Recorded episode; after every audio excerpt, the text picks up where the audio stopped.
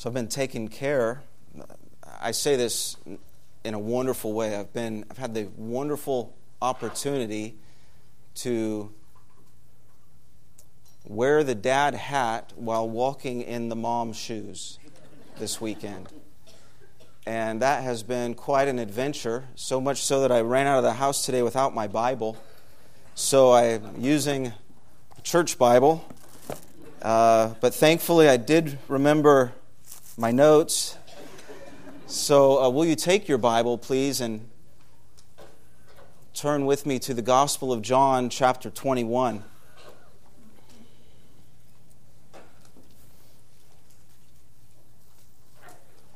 And as we turn to John's Gospel, I want to say that today marks the second to last sermon in our study through this book. When I stand before you next week to give the final message, Lord willing, we will conclude a series that began five years ago this month. Of course, we've explored many other portions of Scripture during that time, but today is sermon number 100 in this particular study, and I cannot imagine a better passage to mark such a notable milestone. Chapter 21 is essentially the epilogue to the Gospel of John. Here we will not find a monumental event like the crucifixion of chapter 19 or the resurrection of chapter 20. Instead, this final chapter provides just one more look into what a relationship with Jesus entails. It pictures everyday grace and how Jesus is intimately involved with our everyday lives. The scene finds Jesus on the beach with some of his closest friends and followers. He has come to meet them, help them, guide them, provide for them, and share breakfast with them. The first section, verses 1 through 14 show how in Jesus we see the presence of God and how God comes to us and directs our steps. We see the work of God and how God involves us in the work. And we see in the invitation to a simple morning meal how God invites us to Himself. If I had to boil down what it means to be in relationship with Jesus, I think it's pictured here. It's simply entering into the life of Christ while receiving Him into yours. Sometimes, however, that can be easier said than done. Sometimes, truth be told, our past makes us hesitant to go the way of Jesus. Hesitant to remain open before Him and receptive to Him. Even though we hear and generally believe in a God who forgives, it's difficult sometimes to accept that God continues to forgive and still loves us nonetheless. And furthermore, it can be difficult to regard as true that God still has a good and high purpose for you even after you've failed Him. The passage before us this morning is therefore a relatable one. I think it speaks, I know it speaks into each of our hearts and lives. Filled with hope and love for even in our moments of deepest failure, we discover the depths of God's love and grace. So, will you look, look at this with me? John chapter 21, verses 15 through 19. When they had finished breakfast, Jesus said to Simon Peter, Simon, son of John, do you love me more than these? He, Peter, said to him, Yes, Lord, you know that I love you. And he said to him, Feed my lambs. He said to him a second time, Simon, son of John, do you love me? And Peter said to him, Yes, Lord, you know that I love you. And he said to him, Tend my sheep. And he said to him the third time, Simon, son of John, do you love me? Peter was grieved because he said to him the third time, Do you love me? And he said to him, Lord, you know everything. You know that I love you. And Jesus said to him, Feed my sheep. Truly, truly I say to you, when you were young, you used to dress yourself and walk wherever you wanted, but when you are old, you will stretch out your hands, and another will dress you and carry you where you do not want to go. And this he said to show by what kind of death he was to glorify God. And after saying this, he said to Peter, Follow me. Let's pray.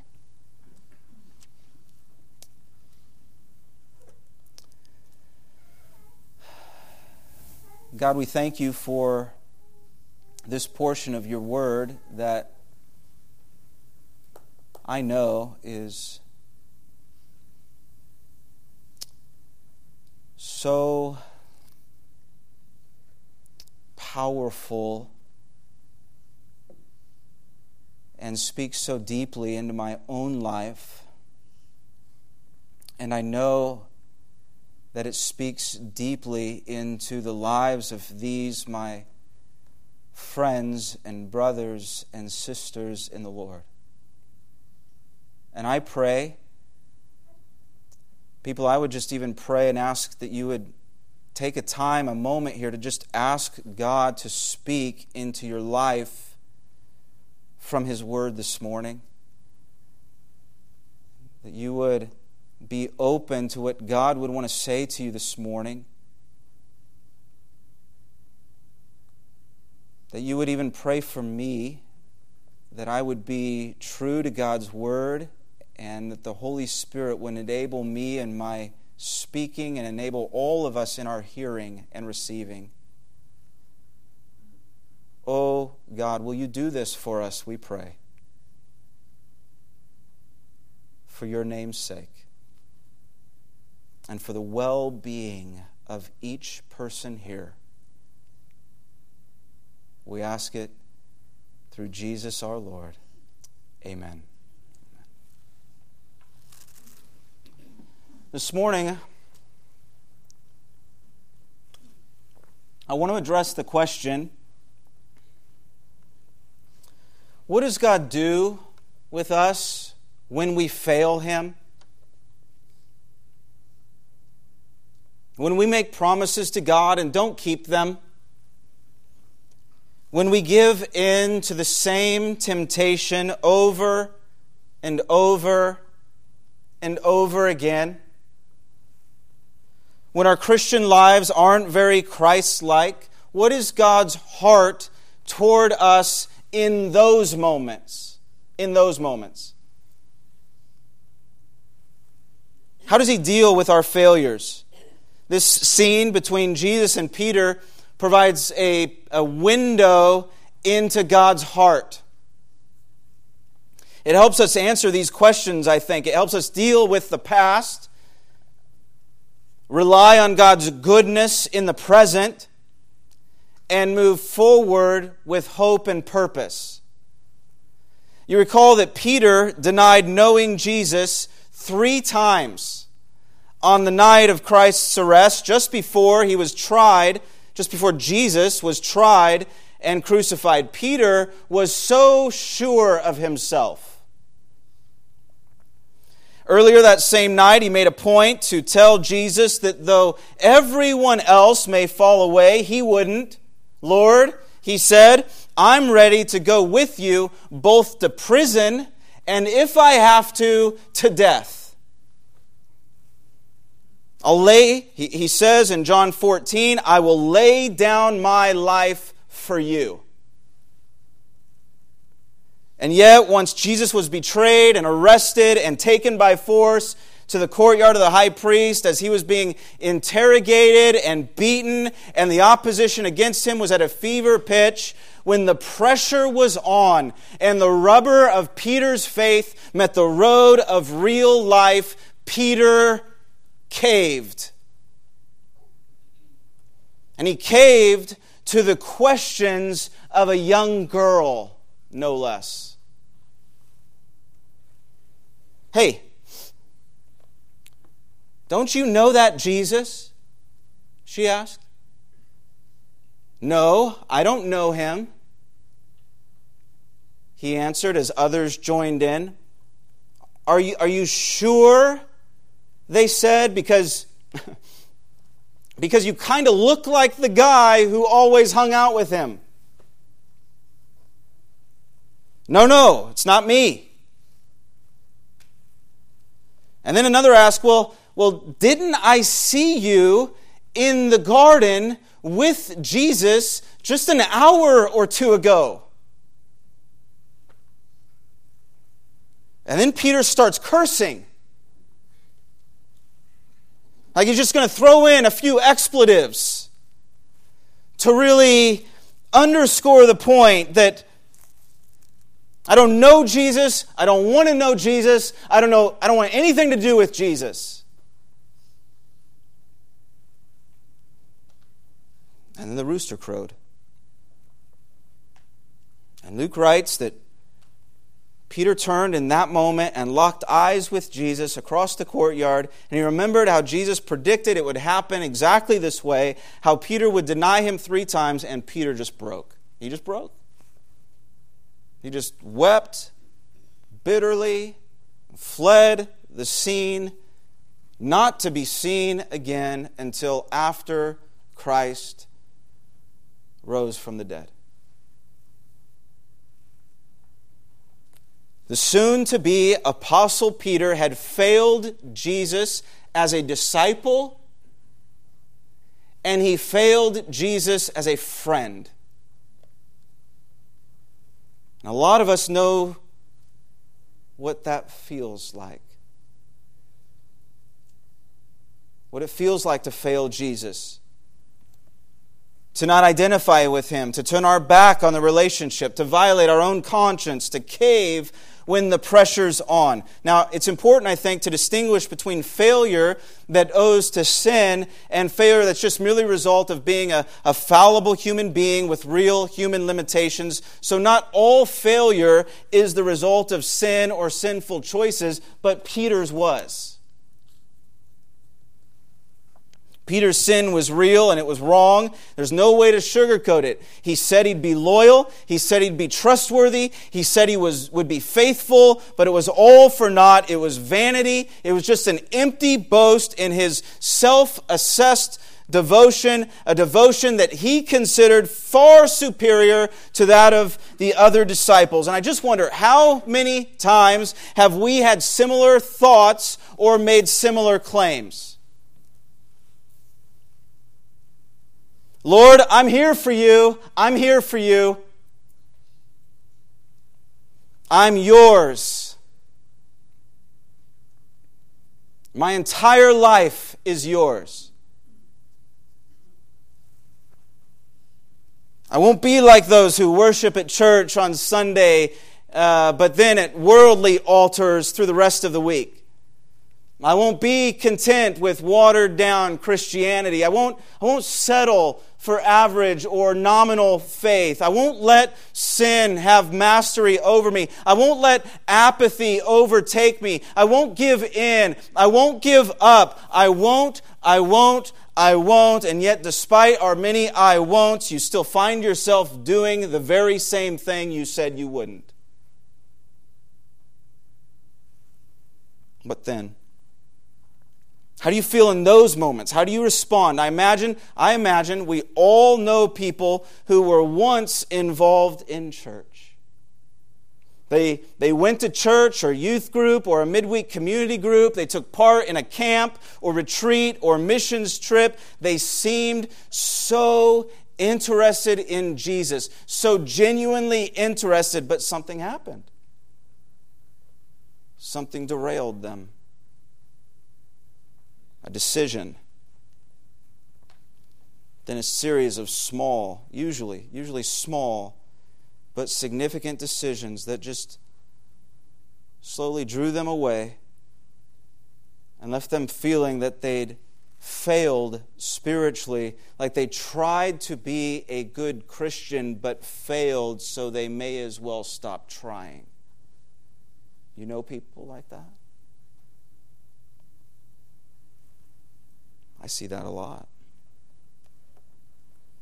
You know, when people outside the church learn that I'm a pastor, it's interesting how many of them will mentally, I mean, I can see it. And I've seen it so much, I know it's coming.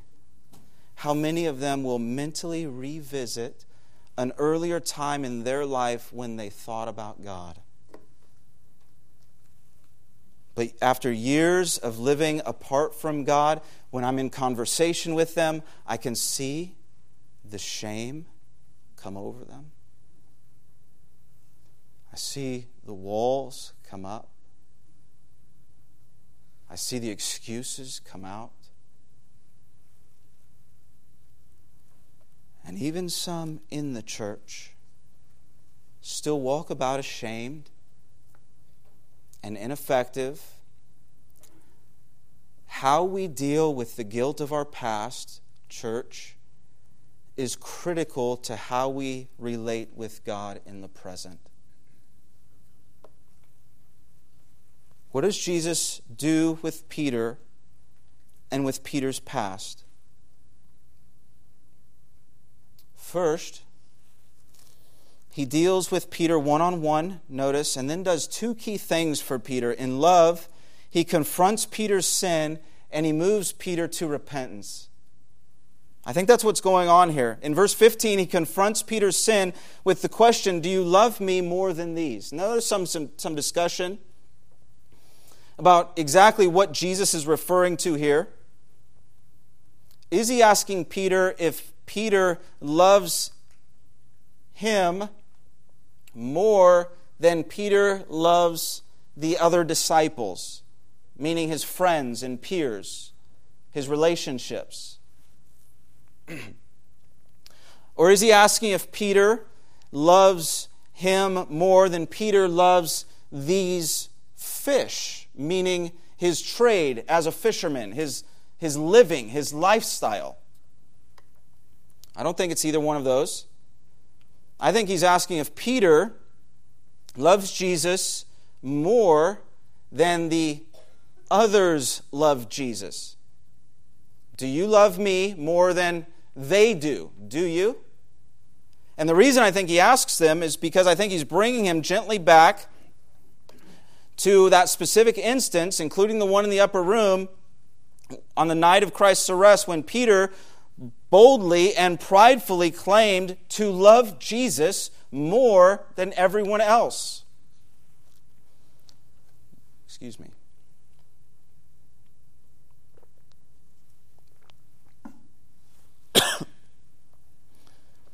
When he said, Do you love me more than these? I think the question intended to address Peter's sin of pride and rightly humble Peter before God. And I think Peter got the point because notice how that his answer affirmed his love for Jesus without comparing himself to the others as he so often did.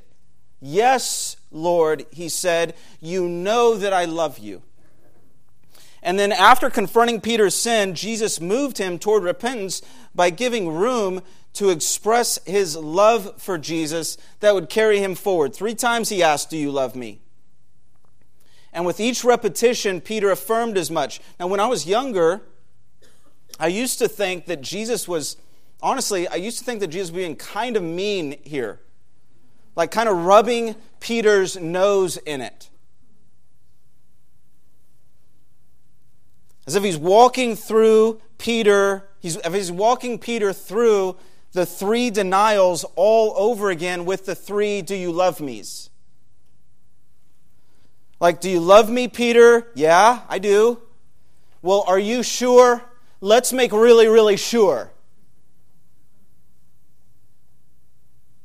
I don't see it that way anymore. Because if you look at it and how Jesus responds to each of Peter's yeses, you see that he's not beating him up over the past. Though Peter was grieved because the threefold repetition of the question no doubt reminded him of his threefold denial, Jesus is actually far more interested in the present than the past or far more concerned with what the future holds than what the past entailed. And therein we discover God's grace in Jesus Christ. We discover the gospel of Christ. In the gospel, we discover God and the heart of God and the grace of God that flows from a heart of love. The gospel changes how we think about failure. Jesus didn't approach Peter in anger, in disappointment, or with retribution in hand. The guilt of Peter's sin, I think, was consequence enough. Instead, Jesus came to Peter and the others. By the way, each of them failed him too in different ways. But he came to them to be with them, to provide for them, to enjoy a meal with them, and to ready them for what's coming next. Instead of beating him up with his past, Jesus is actually restoring and renewing Peter and calling him to even greater things. The gospel of Jesus Christ declares that in the grace of God we get not what our sins deserve, but life with God that our Savior has provided. That's good news. I'm sorry, I've got this tickle back here.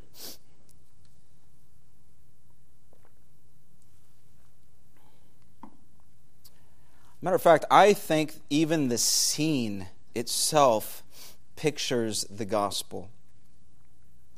They just finished breakfast around the fire, and what makes this intriguing is that it's a charcoal fire.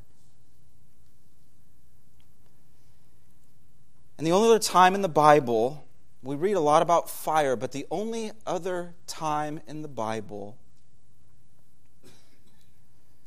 where we're told that it's a charcoal fire was that infamous night of Peter's denial. You know how certain things will take you back to certain times in your life? Like a certain song will immediately take you back, or a certain meal, or a certain smell, even, will just immediately take you back. I can't help but wonder if Jesus did it this way so that Peter could finally deal with his past. Otherwise, every time Peter sat around a charcoal fire, he'd think of that night when he said, I don't even know him. Every time he heard a rooster crow, it would haunt him. So I just wonder, obviously, speculation. I just wonder if Jesus was taking Peter back to this place of failure to make it a place of hope instead, to eliminate the guilt associated with the last time Peter sat around a charcoal fire. You know, that's what God did at the Valley of Achor for example. Let me explain. In the book of Joshua, you've heard this story. A man named Achan sinned terribly and caused massive death in the community. Achan stole the bacon. That's how I first learned it, right?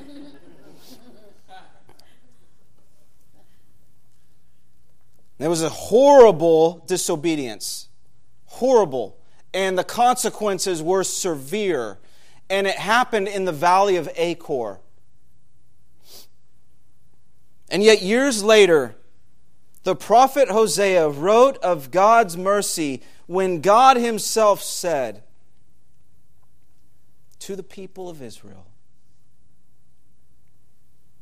Listen, I will make the valley of Achor a door of hope.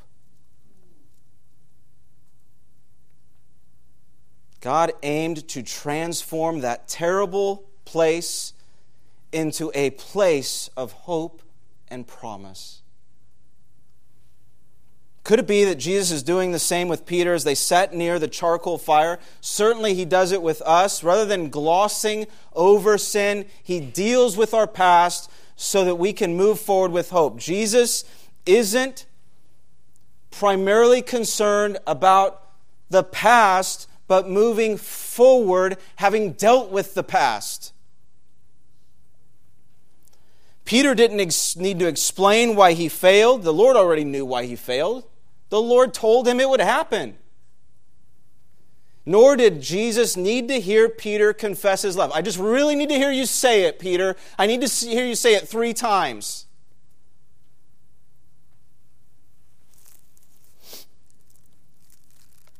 Peter already knew that the Lord knew how much he loved them.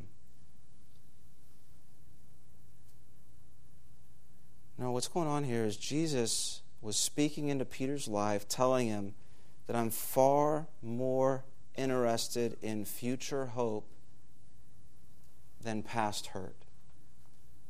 So we're going to deal with the past hurt and move forward. And some, if I may, some of you even here in this room, are probably living in the past.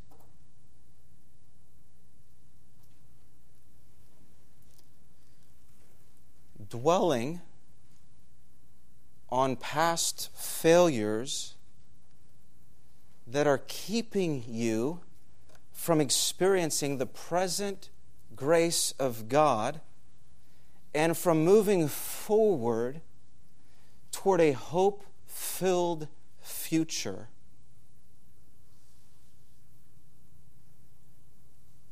You're just carrying that baggage with you all the time.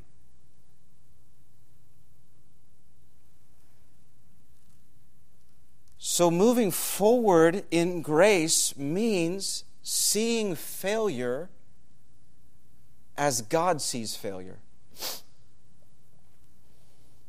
I'm going to be honest and a tad vulnerable with you.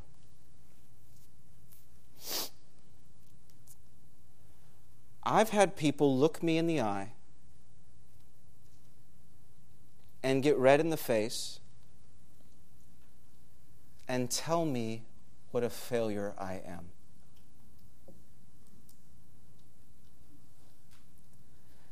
I've had people tell others they knew and I knew, tell me, tell them what a failure I am. I've had one individual look me in the face and say, I am a failure as a pastor that I have always been a failure and that I will always be a failure.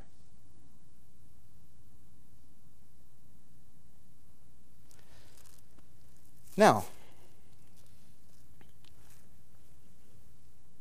I have failed at times. I have, I take responsibility. I have made decisions that didn't go right. I have done and said things that were wrong. I have. Either because the things themselves were wrong, or because I did them or said them at the wrong time or in the wrong way. Regardless, wrong.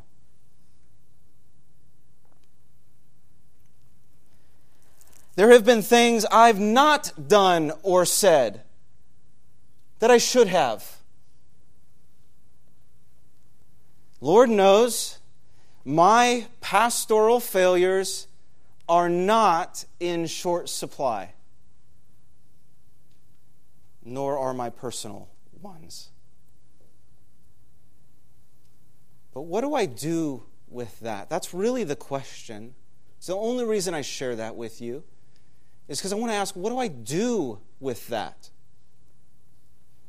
Well, certainly I could withdraw, I could pull away, I could shrink away. T- uh, times of failure tempt us to withdraw, right? I could choose to drown in a sea of self pity and nurse my many real and perceived inadequacies. I could step aside from my ministry and try avoiding my own issues and insecurities. After all, if we don't put ourselves out there, right? If we don't put ourselves out there, we minimize the risk of criticism and condemnation, and we minimize the risk of failure. If I don't put myself out there, I won't fail. We think. Now, this option is tempting, and it is. It's tempting whenever we're faced with our own failures. I want you to notice how Jesus deals with Peter. Rather, rather than pulling him from the game. Please see this. Rather than pulling him from the game and sitting him on the bench, Jesus moves Peter into the starting lineup and empowers him for even greater ministry. Feed my lambs, he says in verse 15. Tend my sheep, he echoes in verse 16. Feed my sheep, he repeats in verse 17. In other words, Jesus gives Peter a meaningful role within the kingdom of God. Peter was to care for the people in Christ's flock, from the youngest, most tender lamb to the oldest sheep. Peter was to nourish and guide them spiritually and be a shepherd for them. Isn't that incredible?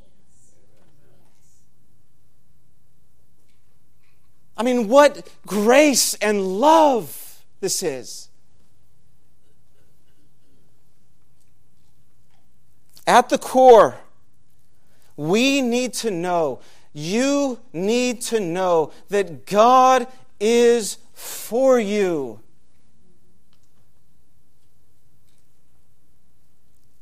How many are the problems and struggles with faith because we assume that God is against us, mad at us, disappointed in us, like the people I mentioned earlier who, who once seemed so drawn to Jesus but have allowed shame to distance them? We're prone to do the same. But Jesus relates with failure much differently than we do. thankful for that. We usually, not always, but we usually want people to pay for their wrongs. We take a three strikes and you're out approach. We hold grudges. Listen, even if we forgive them, forgive them, we rarely trust them again. And certainly, certainly, certainly, we don't entrust them with anything of value or importance. They blew it, they crossed the line. And so it's stunning. It is utterly amazing to me to see how Jesus entrusts the care of his precious people to Peter. Who is so obviously unqualified at that moment, at least by our human standards.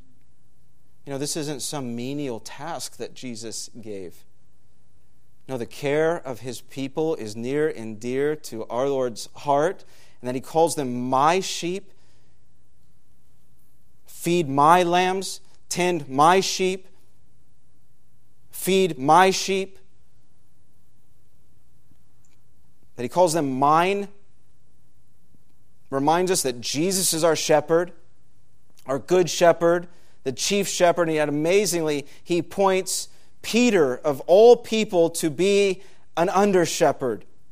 Jesus came not to condemn, hear this, not to condemn, but to commission Peter for service. He took the moment of Peter's deepest failure and used it to propel Peter forward to something deep and meaningful.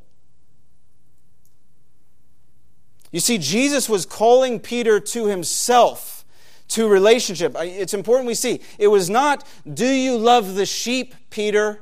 It was not, do you love the work of shepherding, Peter? No, no, no. It's, Peter, do you love me? Look at me, Peter. No, no, no. Right here. I want your eye right here. Do you love me?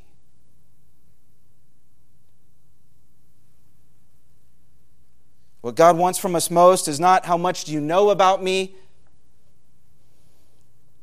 or how much you do for me or what an awesome moral upstanding person you are.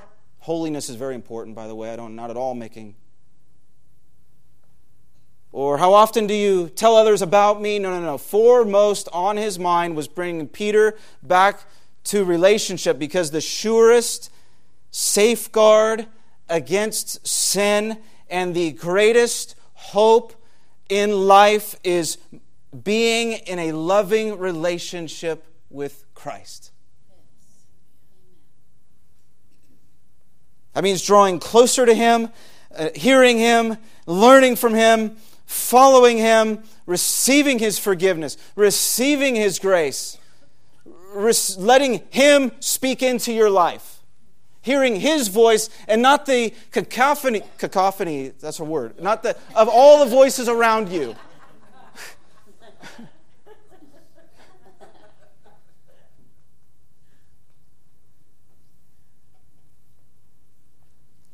Jesus made it plain that Peter's service was to be motivated by his love for Christ. And Christ's call to follow me, we'll talk about more of this next week. Christ's call to follow me in verse 19 and again in verse 22, it just underscores this fact. Like, Peter, uh, do you love me? Follow me. Okay?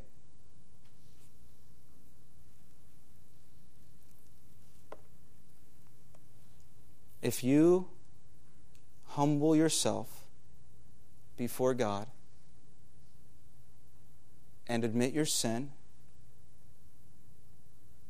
and deal with whatever is plaguing you from the past, there is grace for you. If you will follow Jesus, there is life for you and newness of life, a new beginning.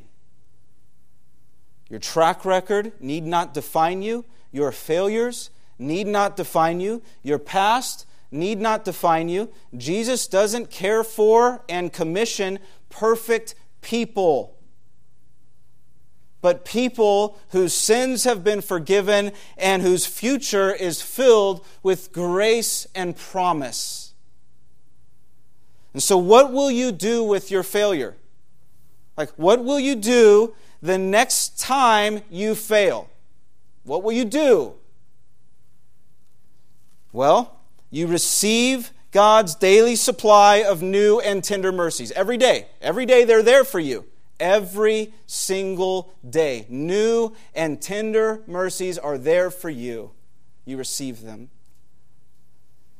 You you trust in His steadfast love. You walk in the promises of God. You forget what lies behind. You press on toward the future. You get back on mission. You lean in close to Christ and you follow Him. That's what the gospel would have you do. God is producing in you, in us, humility and brokenness. He's confronting our pride and self reliance. He's cultivating gratitude and greater devotion to Him. He's transforming us into, as you know, I like to say this, He's transforming us into trophies of grace. He's preparing us, church, hear this, He's preparing us for further ministry, teaching us how to help others in their failures by caring for us in ours.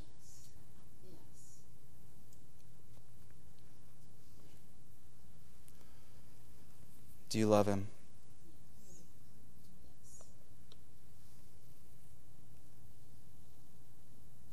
so I just want to close with one final illustration.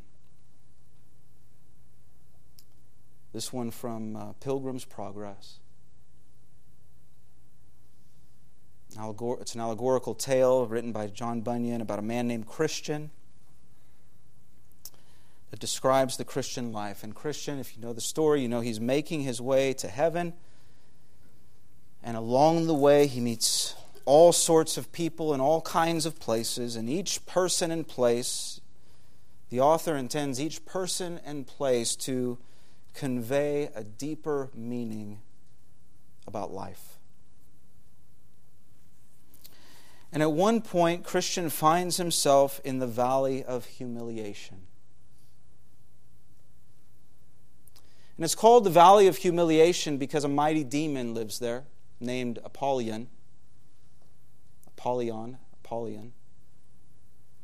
And there in that valley, that demon has thwarted the journey of many. So Apollyon comes out to face Christian, and the two, after some banter, some very Puritan like banter where you're really having to decipher what is being said here. Uh, yeah. After some banter,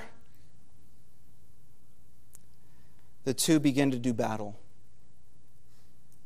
And almost immediately, Christian steadily begins to lose the battle.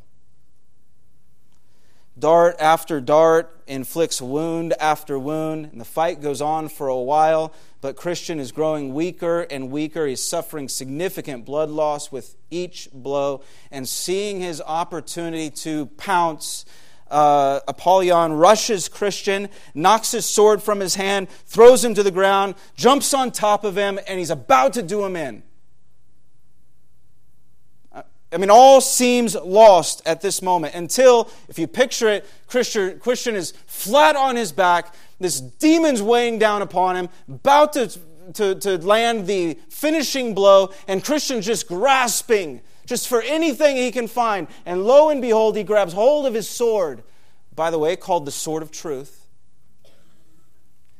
and he's lying there on the ground, and he takes that sword and he thrusts it into the demon, and he wins the battle. And as he does it, he quotes Micah 7 8, which says, Rejoice not over me, O my enemy. Though I fall, I will rise again.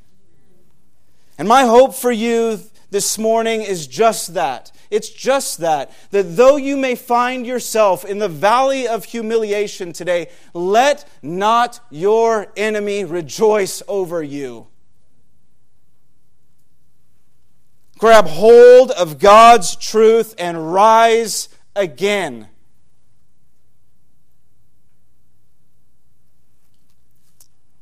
For even in our moments of deepest failure, we discover the depths of God's love and grace. Amen. Thank you for your love. Oh, Father, thank you for your amazing, inexplicable, steadfast, unfailing love for your people.